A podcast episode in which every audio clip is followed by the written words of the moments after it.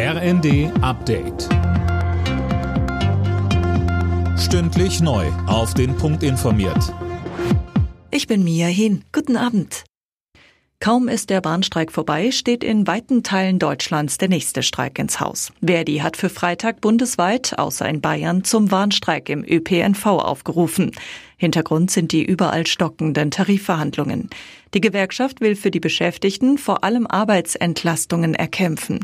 Christine Behle vom Verdi-Vorstand. Wir fordern zum Beispiel in einigen Tarifverhandlungen die Absenkung der Wochenarbeitszeit bei vollem Lohnausgleich. Es geht da um die 35-Stunden-Woche. Wir wollen, dass unbezahlte Zeiten oder auch Wegezeiten besser oder überhaupt bezahlt werden. Wir wollen kürzere Schichten haben.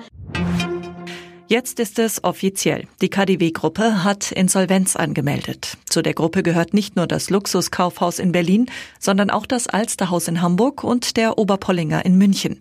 Der Betrieb in allen Häusern soll aber weitergehen. Ein starkes Zeichen für Demokratie und ein breites Bündnis gegen Extremismus. Das fordert Bundespräsident Frank-Walter Steinmeier. Nach einem Treffen mit Gewerkschaften und Wirtschaftsverbänden rief er zu gesellschaftlichem Zusammenhalt auf und lobte die Proteste gegen Rechtsextremismus.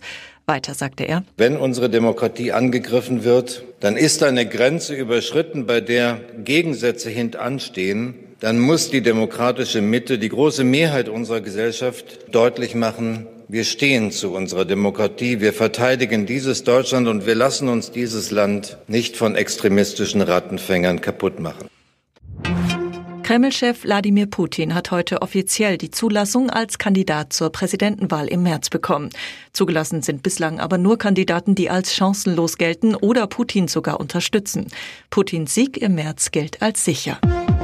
Alle Nachrichten auf rnd.de